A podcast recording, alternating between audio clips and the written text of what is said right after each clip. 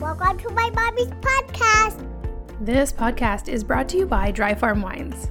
This is the only wine I drink anymore after researching and finding that many other wines contain added sugar, dyes like ultra red and mega purple, and filtering agents, including fish bladders, egg whites, and some other unsavory ingredients, and things like sawdust to improve the taste.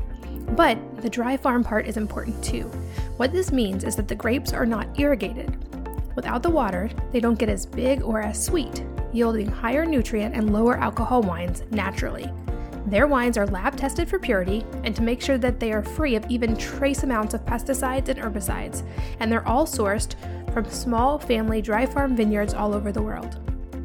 I absolutely love their wines, and I find them to be less expensive than other high quality wines. And Wellness Mama listeners can get an extra bottle of wine for a penny at wellnessmama.com forward slash go forward slash wine. That's wellnessmama.com forward slash go forward slash wine. This podcast is brought to you by Paleo Valley. If you have not tried these, they're awesome. They make grass fed, naturally fermented beef and now pastured turkey sticks that are high in protein and nutrients, and also a good source of probiotics because they're naturally fermented. And they're shelf stable, so you don't have to keep them refrigerated. We bring these along whenever we travel, and our kids love them all the time as part of an on the go meal. I bring them whenever I travel because they've saved me so many times from airport food. And Wellness Mama listeners can get 20% off of any order at wellnessmama.com forward slash go forward slash paleo valley, all one word. Wellnessmama.com forward slash go forward slash paleo valley. Hello and welcome to the Healthy Moms Podcast. I'm Katie from wellnessmama.com and today we are going to talk about eye health and it's going to be fascinating. I am here with Dr. Sam Berne, who has been in private practice in New Mexico for over 25 years, and he uses holistic vision therapy to improve eye health vision, and overall wellness. He treats the body as one integrated system rather than a collection of independent organs in order to identify and address the root causes of disease. He's developed innovative methods for healing the mind, body, and spirit through eye therapy, and he provides individuals with natural alternatives for reducing disease and improving vitality. His methods offer a holistic solution to those with autism, ADHD, cataracts, dry eye, glaucoma, macular degeneration, and other eye conditions. I can't wait to jump in, and I think a perfect place to start would be I'd love to hear your personal story and how you developed this approach because I think a lot of people don't really think that the eyes can change. They think they can lose weight or gain muscle or change the body or even change the brain, but um, a lot of people don't really think the eyes can change. So let's start with your story and how you developed it. Well, it started when I was about eight years old and I was diagnosed with a learning disability. And my mom took me everywhere. And we ended up in an eye doctor's office, and I got a pair of nearsighted glasses. It didn't really uh, help my learning problem but uh, I was able to see clearly. And uh, every year I would go back and get a stronger prescription. I became a memorizer in school. That's how I learned. And when I graduated optometry school, I met a holistic eye doctor and I went through his vision therapy, which is a, a physical therapy for, for eyes. And two things happened. He diagnosed me with a condition called convergence insufficiency. And this is a condition where the two eyes don't work together. And uh, when I healed that through his therapy, my reading improved, my learning skyrocketed, and it was really an amazing epiphany. The other thing that happened is that I didn't need my nearsighted glasses anymore. I realized that I was carrying a lot of tension in my eyes and that I didn't need to do that. So uh, I didn't need my prescription. I wasn't nearsighted anymore. I was able to see 2020. So then I decided I wanted to go into a more holistic approach to eye care. And that's really how I got my start in my private practice. That's so fascinating. And I feel like a lot of people um, don't think that the eyes can change, that they think that the eyes are a pretty static thing, and that once they've um, deteriorated, if to use that word, to a certain point, that they're stuck there. And people will acknowledge that they can change their body through dieting and exercise, or even their brain now that we start to understand neuroplasticity. But a lot of people just really deny, including a lot of doctors that I've talked to, that the eyes can change.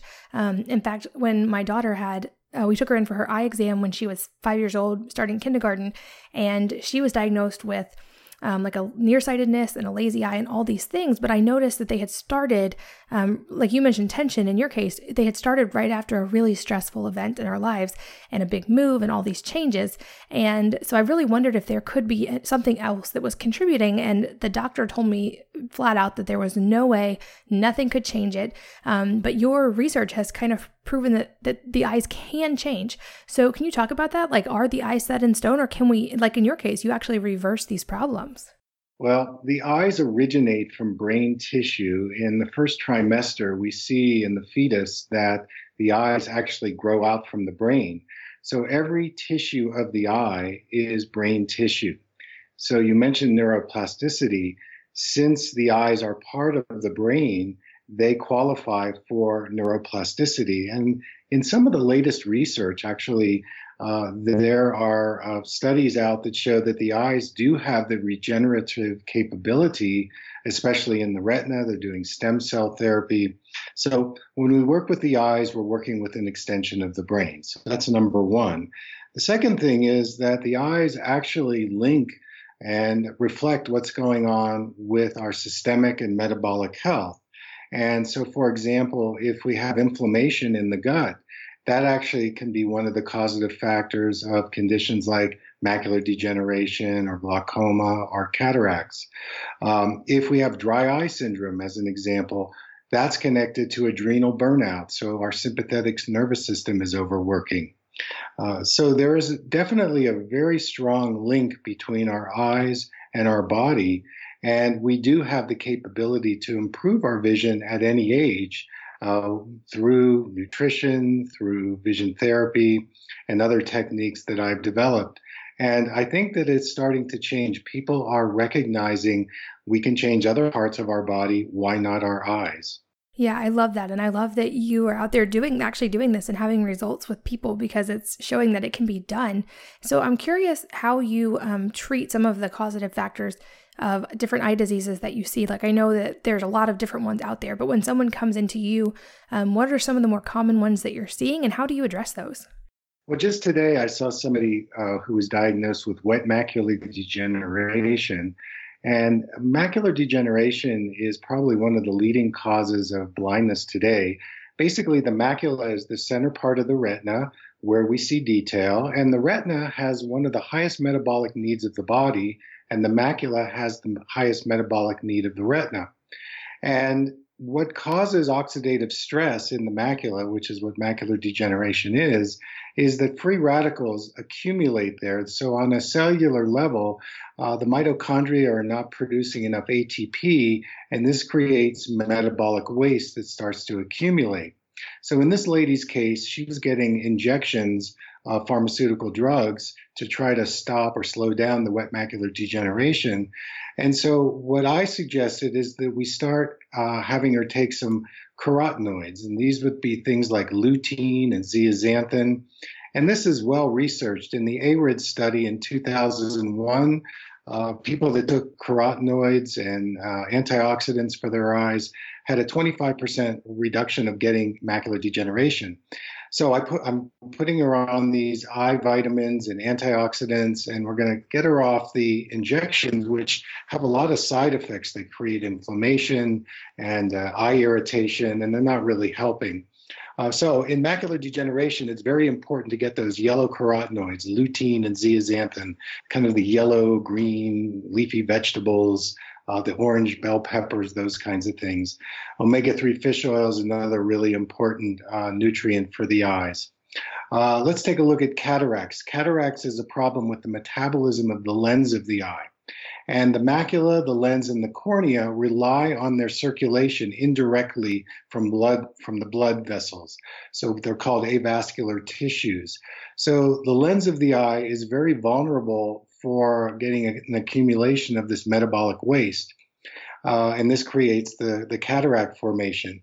Actually, you can use homeopathic eye drops, uh, glutathione, uh, lots of antioxidants, and in early to moderate stage of cataracts, you can actually reverse cataracts without needing surgery.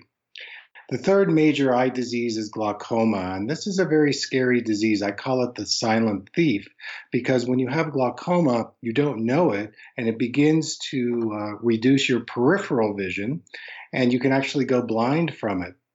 So, the key in glaucoma is to increase the lymphatic health, to the fluid health in the eyes and in the body. And there's certain herbal remedies, certain antioxidants, even things like acupuncture and craniosacral therapy can actually help balance the eye pressure and improve the optic nerve health.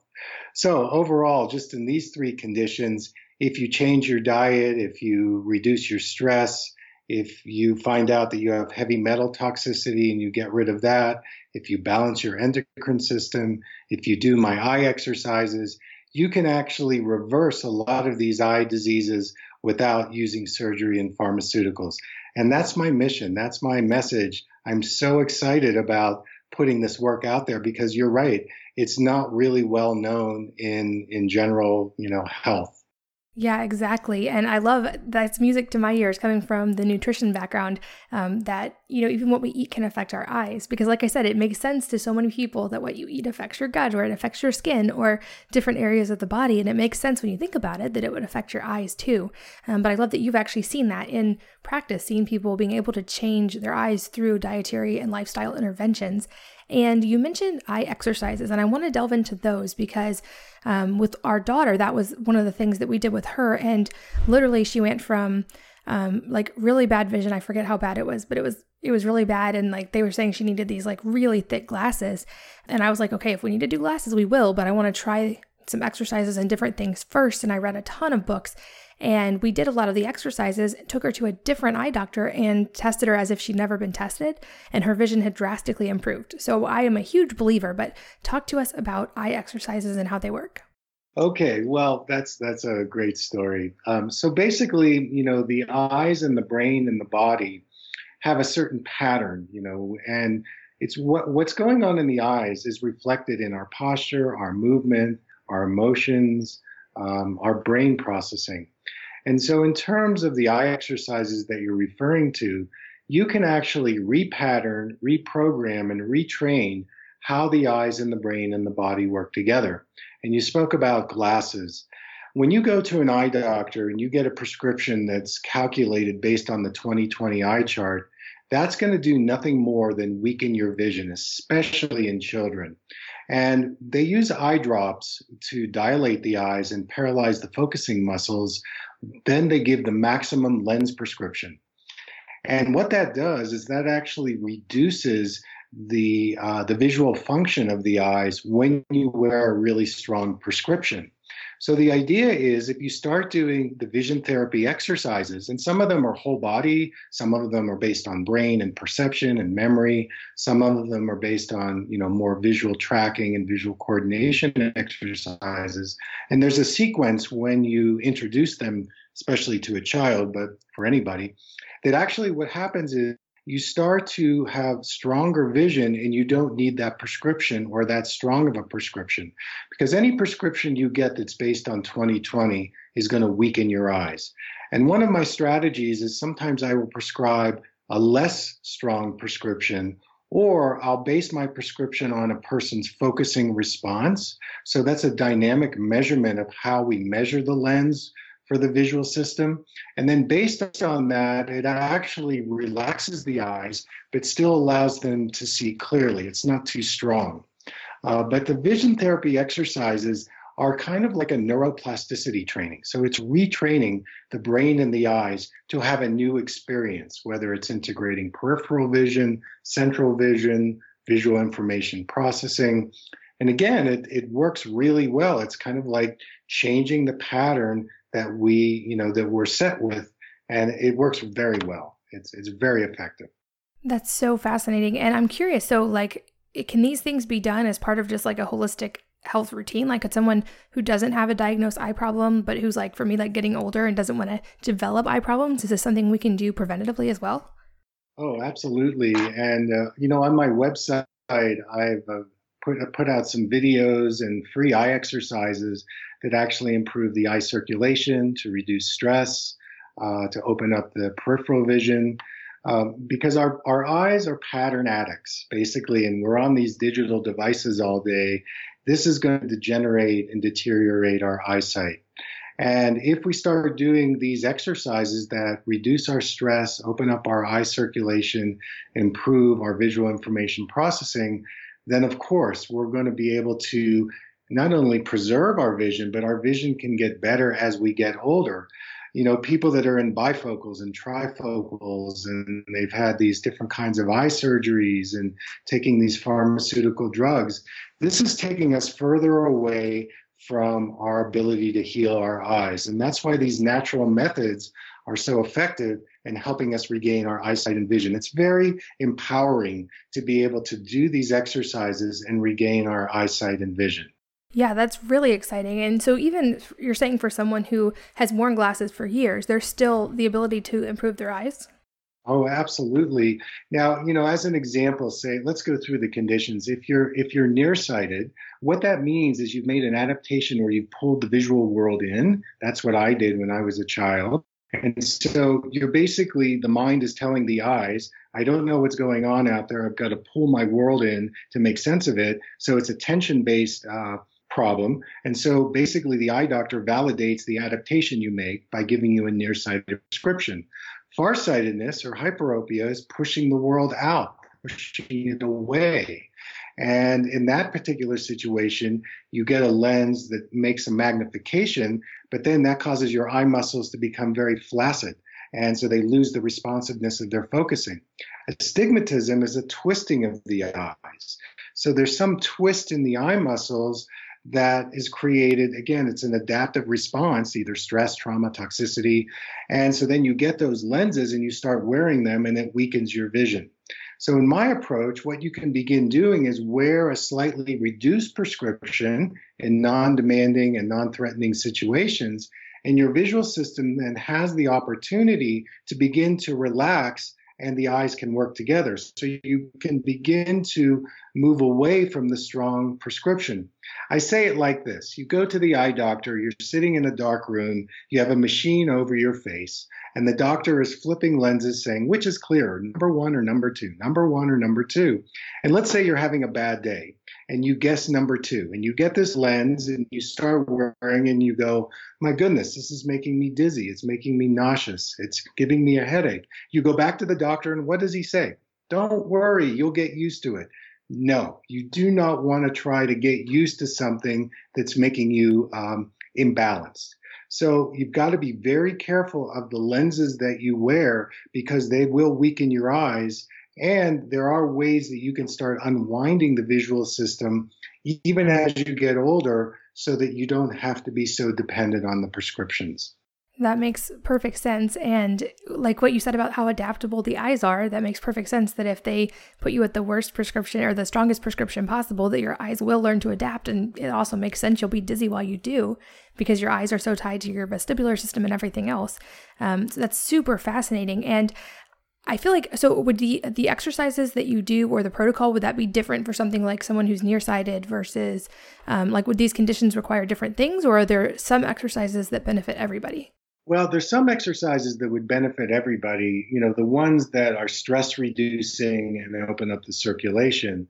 But say for a nearsighted person, that kind of a, a pattern is a tunneling of the vision, and you become very focal, very agency driven. So there isn't a lot of uh, peripheral vision, there isn't a lot of relaxation. It's basically fight or flight response, hypervigilance.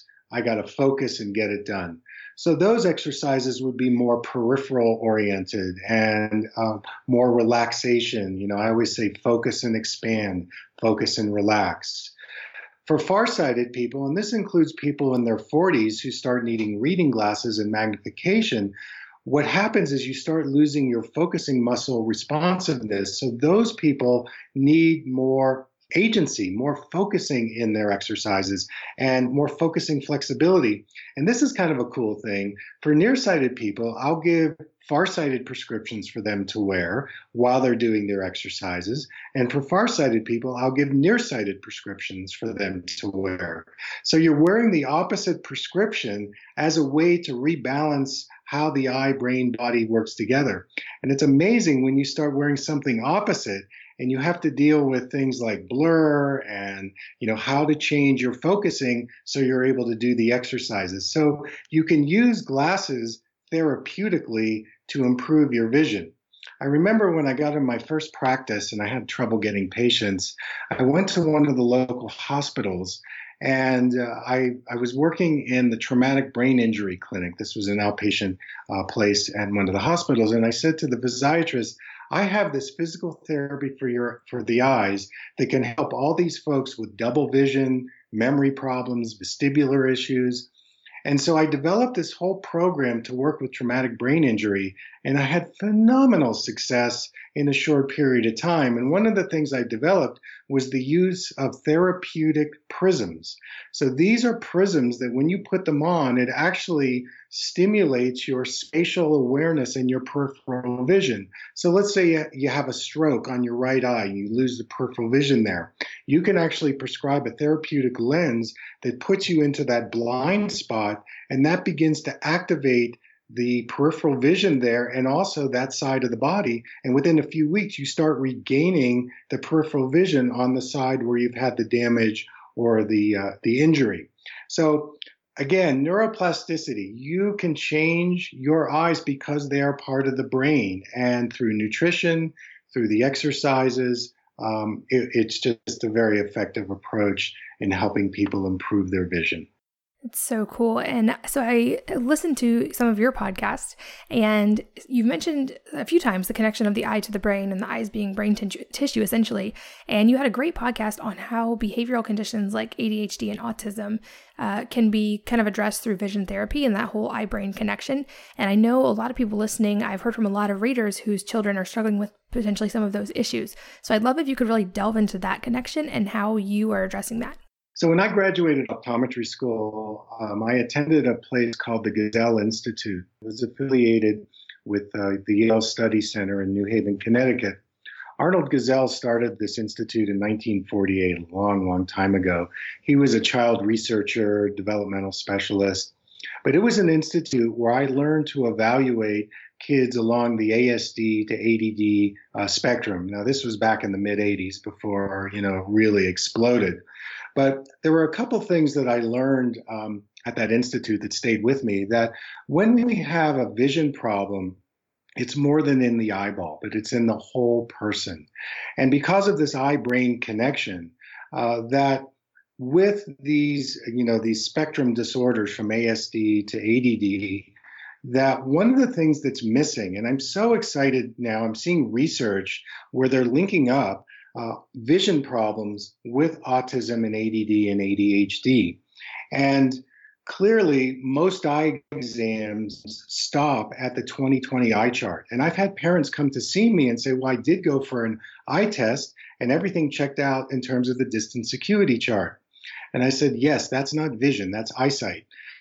So if you take a child with autism, and you know, I have a saying that when you see one child with autism, you've seen one child with autism because there's so many different factors involved. But the visual piece where they're not establishing eye contact, they're always looking down. They have difficulty going up and down stairs. They're focusing on one object incessantly for long periods of time. Difficulty with tracking, focusing, visual coordination um, that we want to bring vision into the conversation because it's part of the brain in terms of the autistic spectrum disorder. Now, on the other end of it, there was another really exciting research study that was done through the University of California at San Diego. An ophthalmologist, Dr. Granet, did a study where kids who were diagnosed with ADHD had a vision condition that I had. I spoke about this a few minutes ago called convergence insufficiency. And he found that about 10% of kids who were diagnosed with ADHD had this convergence insufficiency, and that if you repaired that through eye therapy, like I did, the ADHD symptoms would go away. So I guess what I'm saying is that these these situations, these spectrum disorders, they're complicated, and there isn't a magic bullet. I think nutrition, toxicities, trauma, you know, genetics. I mean, there are many factors that we could talk about. But I want to bring vision into the conversation of awareness that goes beyond the eye chart. I remember I was getting, I was involved with um, consulting with a number of schools, and school nurses would call me and they would say, Dr. Berne, all these kids are passing the distance eye test. What can we do as a better test to see if they actually have a vision problem? And I said, give them something to read and just observe their behavior. If they start pulling the book in, if they close or cover one eye, if their face gets scowled, you know, if they're stressing or straining, that's going to tell you that there's a vision problem. So it's the near test of looking at the print that actually is a better indicator on what's going on in the visual system. So it, it's an exciting awareness to, to recognize that vision is part of this whole sensory developmental process in all of these kids. And uh, you know, I've had great success over the years working with working with these children, and um, want to continue to do so. Yeah, I agree. I think this is awesome that you're bringing this into the conversation because, like you said, it is a holistic approach. And I think you found a very important key of it. And I want to go through a few more specific conditions that I've gotten questions about. So make sure we address those. And then I want to go back to the big picture. But I have gotten quite a few email questions about floaters. And I'm curious if you have uh, any specific advice or instruction for people who have floaters.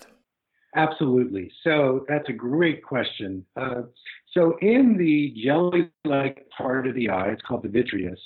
Uh, the jelly-like part of the eye is between the lens of the eye and the retina. So it's, it's this jelly material, and this is the place where floaters uh, start developing. So what is a floater? A floater is basically oxidative stress. It's uh, free radical damage where the jelly-like part of the eye begins to solidify, and this creates, you know, these specks or these threads that kind of come through the vision into your line of sight. Now, one of the reasons why we develop floaters is again because as we age, we have less oxygenation and hydration in the eye tissue. And so this creates um, a real vulnerability in the vitreous where this oxidative stress becomes these floaters. So again, the idea is, is that you want to make sure you're getting enough antioxidants for your eyes that can actually chew up these free radicals. And yes, you can reverse floaters. Um, it takes, you know, you need to really increase your um, antioxidants, especially, and I spoke about this before, the carotenoids, omega-3 fish oil, beta-carotene, vitamin C, vitamin E, astaxanthin, really important for your eyes, glutathione, magnesium, selenium, chromium. Uh, so you can reverse floaters. I also think the digital devices, if you're on a computer a lot, this may eyes, and this can be another contributing factor to the development of floaters. Floater, you want to be careful about the blue light that's coming off the computer. Uh, so when, when the blue light um, especially after 6 p.m., it begins to suppress the melatonin, so it's affecting our sleep cycle. But the blue light can also damage uh, all of our eye tissues, our retina, our macula, our vitreous, our lens. So if you're if you feel vulnerable with that, you can get something called blue blocking lenses, which actually block the, the blue light.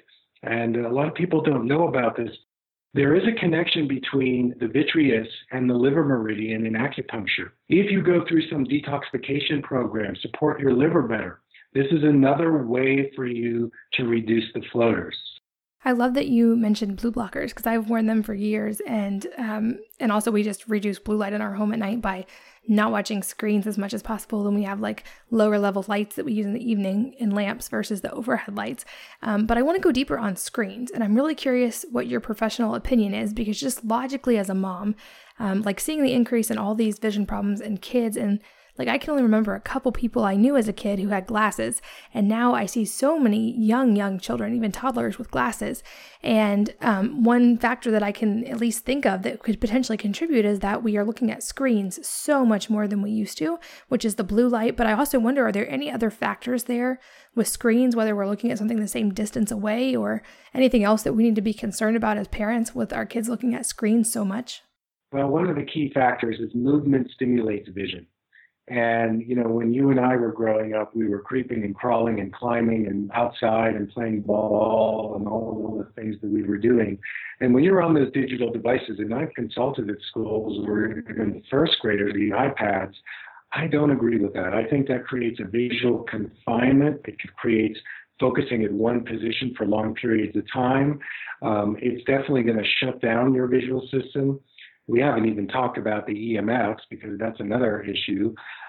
And to a holistic eye doctor, one of the things that's really great about doing that is that a holistic eye doctor is going to test what a child's abilities, what their focusing response is, and you can prescribe something called a learning lens or a developmental lens, which has nothing to do with reading the distance chart. But when you wear that lens, it actually opens up your peripheral vision and it relaxes your system. And it's a great tool with kids who are having difficulties with reading or if they're on digital devices a lot. These learning lenses, they won't create dependency or deterioration. They actually protect your eyes from becoming nearsighted and they actually relax your visual system. And it's a wonderful tool in terms of supporting somebody who's got to be on digital devices. And then, of course, you talked about the blue light. Yes, it's it's definitely a big issue in terms of how it affects our vision. And this is another really interesting point I want to bring to your, your listeners. If you've had cataract surgery and they put the plastic lens in your eye, that plastic lens most likely won't have blue blockers in it. And so, therefore, you're more susceptible to developing macular degeneration unless you were told wear blue blocking glasses. So when we have our original hardware, our original lenses, there's a pigment that blocks some of the blue light.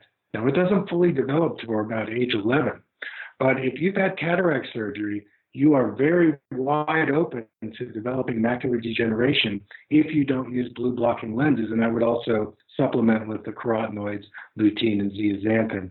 So a lot of people don't know that, I want to bring that out as a very important point if you use digital devices.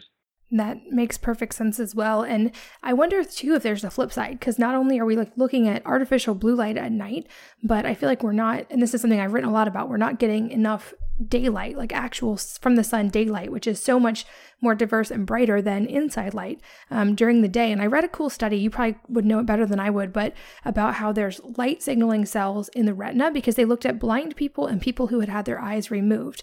And blind people were still able to um, adjust their circadian rhythms to new time zones and when they traveled, um, whereas those who had had their eyes removed weren't able to. And they were trying to figure out why. And there was like a specific cell, I can't remember the name, but it was in the back of the eye that was signaled by bright light. Um, and that that controlled the circadian rhythm. So it seems like it would make sense that in that case, the reverse is also true that we're not getting enough daylight, enough bright blue light when we're supposed to, to signal our bodies to have um, a correct circadian rhythm and that that probably would also affect the eyes as well. I don't know. Are you familiar with that? Uh, very much so. So let me just talk about light for a second. So light is a food and it affects, when it enters the eyes, it affects our endocrine system, our nervous system, and our visual system. So part of the light, when it enters the retina, it stimulates the photoreceptors, as you say, and then the, signal is sent through the optic nerve back to the brain, and that's how we see.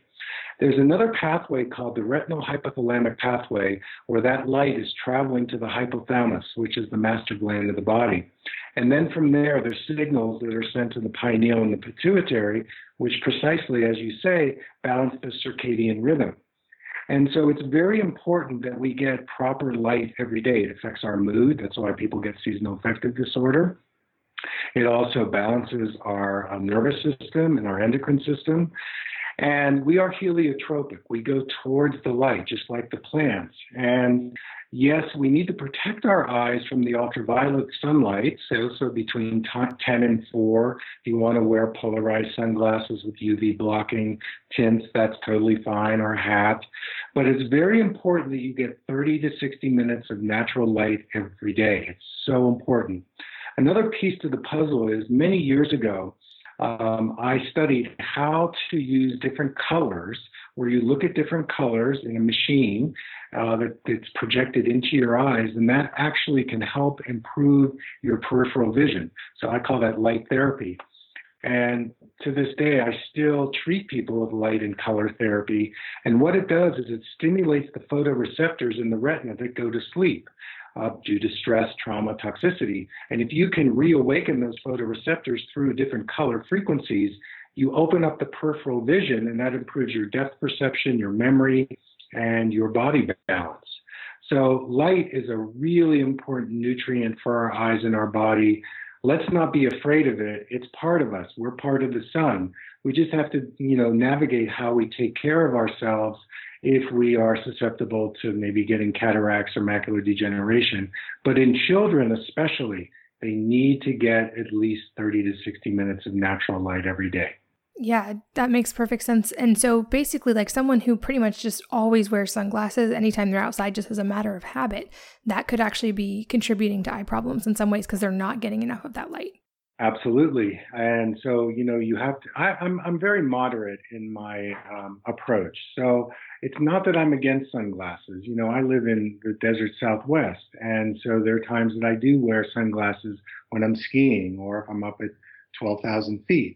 But the natural light is so critical for balancing our system, circadian rhythm, our mood, our you know our visual processing. We need light in order to see, and um, it, it's a very important nutrient that I really encourage people to get that. You can do an exercise called sunning where you can actually go outside. And again, you can do this in the morning, close your eyes and direct your, your eyes towards the sun with your eyes closed and slowly move your head from side to side and invite the, the sun into your eyes, but your eyelids are closed so you're you're getting the protection, but the eyelids are translucent, so you're getting the light into your eyes, but in a more regulated way. That would be a way people could could still get sunlight into their eyes, but still feel like they're protecting themselves. So, what about um, dry eyes? I've gotten quite a few emails from people who have um, various versions of dry eyes. I think there's even an autoimmune version. Um, are there natural ways people can address that? There was a research study that was done that showed that uh, people who supplemented with omega 3 fish oil that actually their their tears increased and uh, they had more sustaining tears. So um, omega-3 fish oil is really important. I would also say in terms of most eye drops that you get from the pharmacy, those actually dry your eyes even more. I've done a lot of videos on you know what eye drops you should use. Uh, the two eye drops that I recommend, one is a homeopathic eye drop, and the other is called MSM. And MSM is a really important eye drop that actually moisturizes the eyes. It helps in a, reduce inflammation and increases cell permeability. And um, it's a really great eye drop that's natural. So it's moisturizing without any side effects. Homeopathic eye drops help increase the, the immune system in the eyes. They're great for moisturizing also. Um, there was another study that came out that the women who are low in estrogen or or women who also have been through menopause, they tend to suffer more dry eyes. So there's actually a special homeopathic eye drop that you can use if you've been through menopause and you have dry eye. I also think there's a connection between dry eye and the adrenal system. So if you're you know, suffering adrenal burnout, um, that's going to dry your eyes also. If you're on digital devices, uh, you know that's another reason why you can develop dry eye. Uh, so, in terms of the dry eye syndrome, there's so many great things you can do to support yourself through eye drops, through nutrients, through stress reduction. And what's out there in terms of pharmaceuticals and what's in the pharmacy is only going to dry your eyes even more. And you just get dependent on these eye drops. They're only treating a symptom. That's good to know. And so you had also, I believe, a podcast or have written about the ocular microbiome. And I've studied like the gut microbiome quite a bit and the oral microbiome. And I have to admit, I had never even considered the fact that the eye has a microbiome as well. Um, but I'd love if you could explain how that how that works and how we can support the ocular microbiome. There was a there was a study that came out which actually showed that we have an ocular microbiome and uh, I was really excited to see that because I've known that for years that our eyes have a really important bacteria, good bacteria that, that prevents or reduces our infection uh, possibilities and you know inflammation issues.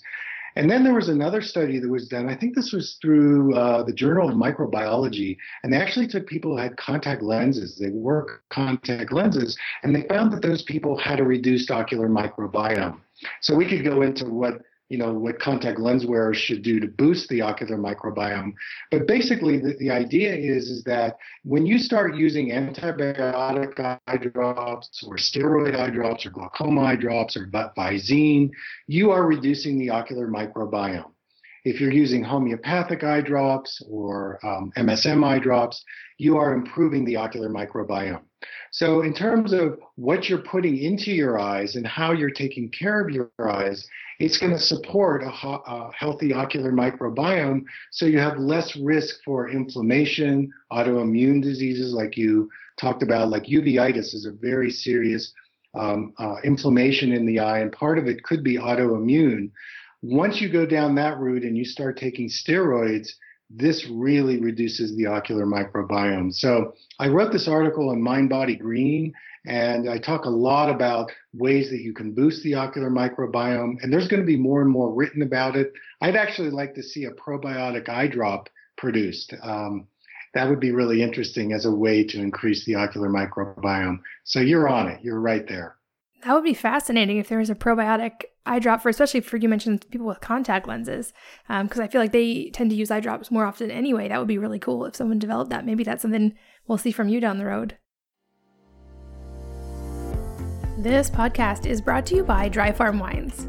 This is the only wine I drink anymore after researching and finding that many other wines contain added sugar, dyes like ultra red and mega purple, and filtering agents including fish bladders, egg whites, and some other unsavory ingredients, and things like sawdust to improve the taste. But the dry farm part is important too. What this means is that the grapes are not irrigated. Without the water, they don't get as big or as sweet, yielding higher nutrient and lower alcohol wines naturally. Their wines are lab tested for purity and to make sure that they are free of even trace amounts of pesticides and herbicides, and they're all sourced from small family dry farm vineyards all over the world.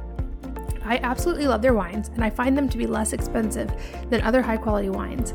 And Wellness Mama listeners can get an extra bottle of wine for a penny at wellnessmama.com forward slash go forward slash wine. That's wellnessmama.com forward slash go forward slash wine.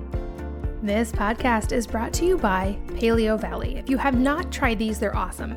They make grass fed, naturally fermented beef and now pastured turkey sticks that are high in protein and nutrients, and also a good source of probiotics because they're naturally fermented. And they're shelf stable, so you don't have to keep them refrigerated. We bring these along whenever we travel, and our kids love them all the time as part of an on the go meal. I bring them whenever I travel because they've saved me so many times from airport food. And Wellness Mama listeners can get 20% off of any order at wellnessmama.com forward slash go forward slash paleo valley, all one word. Wellnessmama.com forward slash go forward slash paleo valley. Um, and I promise we'd bring it back to the big picture. I love that we delved into all the specific conditions. And I'd love to kind of like go back to the overarching like, what are some things, if you could kind of like wave a magic wand and have all of us do things that would be better for our eyes, what would be some of the things that we could all do to improve our eye health? Well, first of all, I think to be more aware of what you eat. Um, and you know, you talk a lot about nutrition. That rainbow diet, the antioxidants, so important for your eyes. Um, you know, before I really got into all this, I used to just counsel my patients to eat, you know, more plant-based, organic, um, you know, the rainbow diet, and they'd come back and their cataracts were going away, or you know, their macular degeneration was getting better. So I think that's the first thing is you know what you eat is so important. The second thing is to take a look at you know if you do have toxicities in your body, they could be affecting your eyes, and if your vision is going up and down or you're having a deterioration, to recognize that there may be some systemic and metabolic reasons why your visual system is letting you down, and maybe start to explore some of those things. Stress is a really big issue. So you can do uh, eye relaxation exercises to reduce your stress and body relaxation exercises so important for discharging the stress from your eye muscles because when you accumulate all that stress in your eyes and you're not able to discharge it, this reduces the circulation flow, and this is the start down the road of deteriorating eyesight, whether you need to get stronger glasses, contacts, or um, you know you're developing an eye disease. Next, there's if you're using the computer, I call it the 20-20-20 rule. And what it is is that every 20 minutes, you take uh, 20 seconds and you look up and out at 20 feet. So it's the 20 20 20 rule. Um, I think that in terms of the digital devices, if you're at all concerned, I would wear the blue blocking lenses. I would go to a holistic eye doctor where you can get a lens prescription that's based on the computer and don't use bifocals or progressive bifocals. Those are the invisible bifocals because those help you focus through a tiny hole in the lens. You're not using the whole lens. So you shouldn't be using bifocals or progressive lenses for computer. You want to use a single vision lens. The wider the window that you're looking through, the more relaxed your visual system is. I would make sure to get at least 30 minutes of sunlight every day. That's critically important. That's without any lenses, any sunglasses. And if you do wear corrective lenses, start going without them, maybe in your bedroom, five to 10 to 15 minutes a day. Give your eyes a rest and just explore what it's like to be without your corrective glasses. If you want to negotiate with your eye doctor, say, hey, can I get a prescription that's slightly reduced? And start wearing that. That's going to be very relaxing for your visual system. I would also take a look at any inflammatory response you have in your body, especially your gut. Since the eyes originate from brain tissue, if the gut is inflamed, the brain could be inflamed and the, the eyes could be inflamed. Also, in terms of genetics, you don't have to live out that destiny. Again, environment can change how our genes are, are expressing based on our environment, what we eat, what our stress level is, and so on.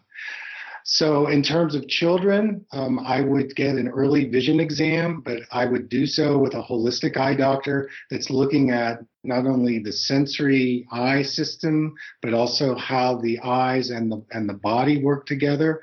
Try to get a developmental vision evaluation so that you're looking at the visual system developmentally, and be very careful about any lens prescription you put on a child that um, could weaken the eyes.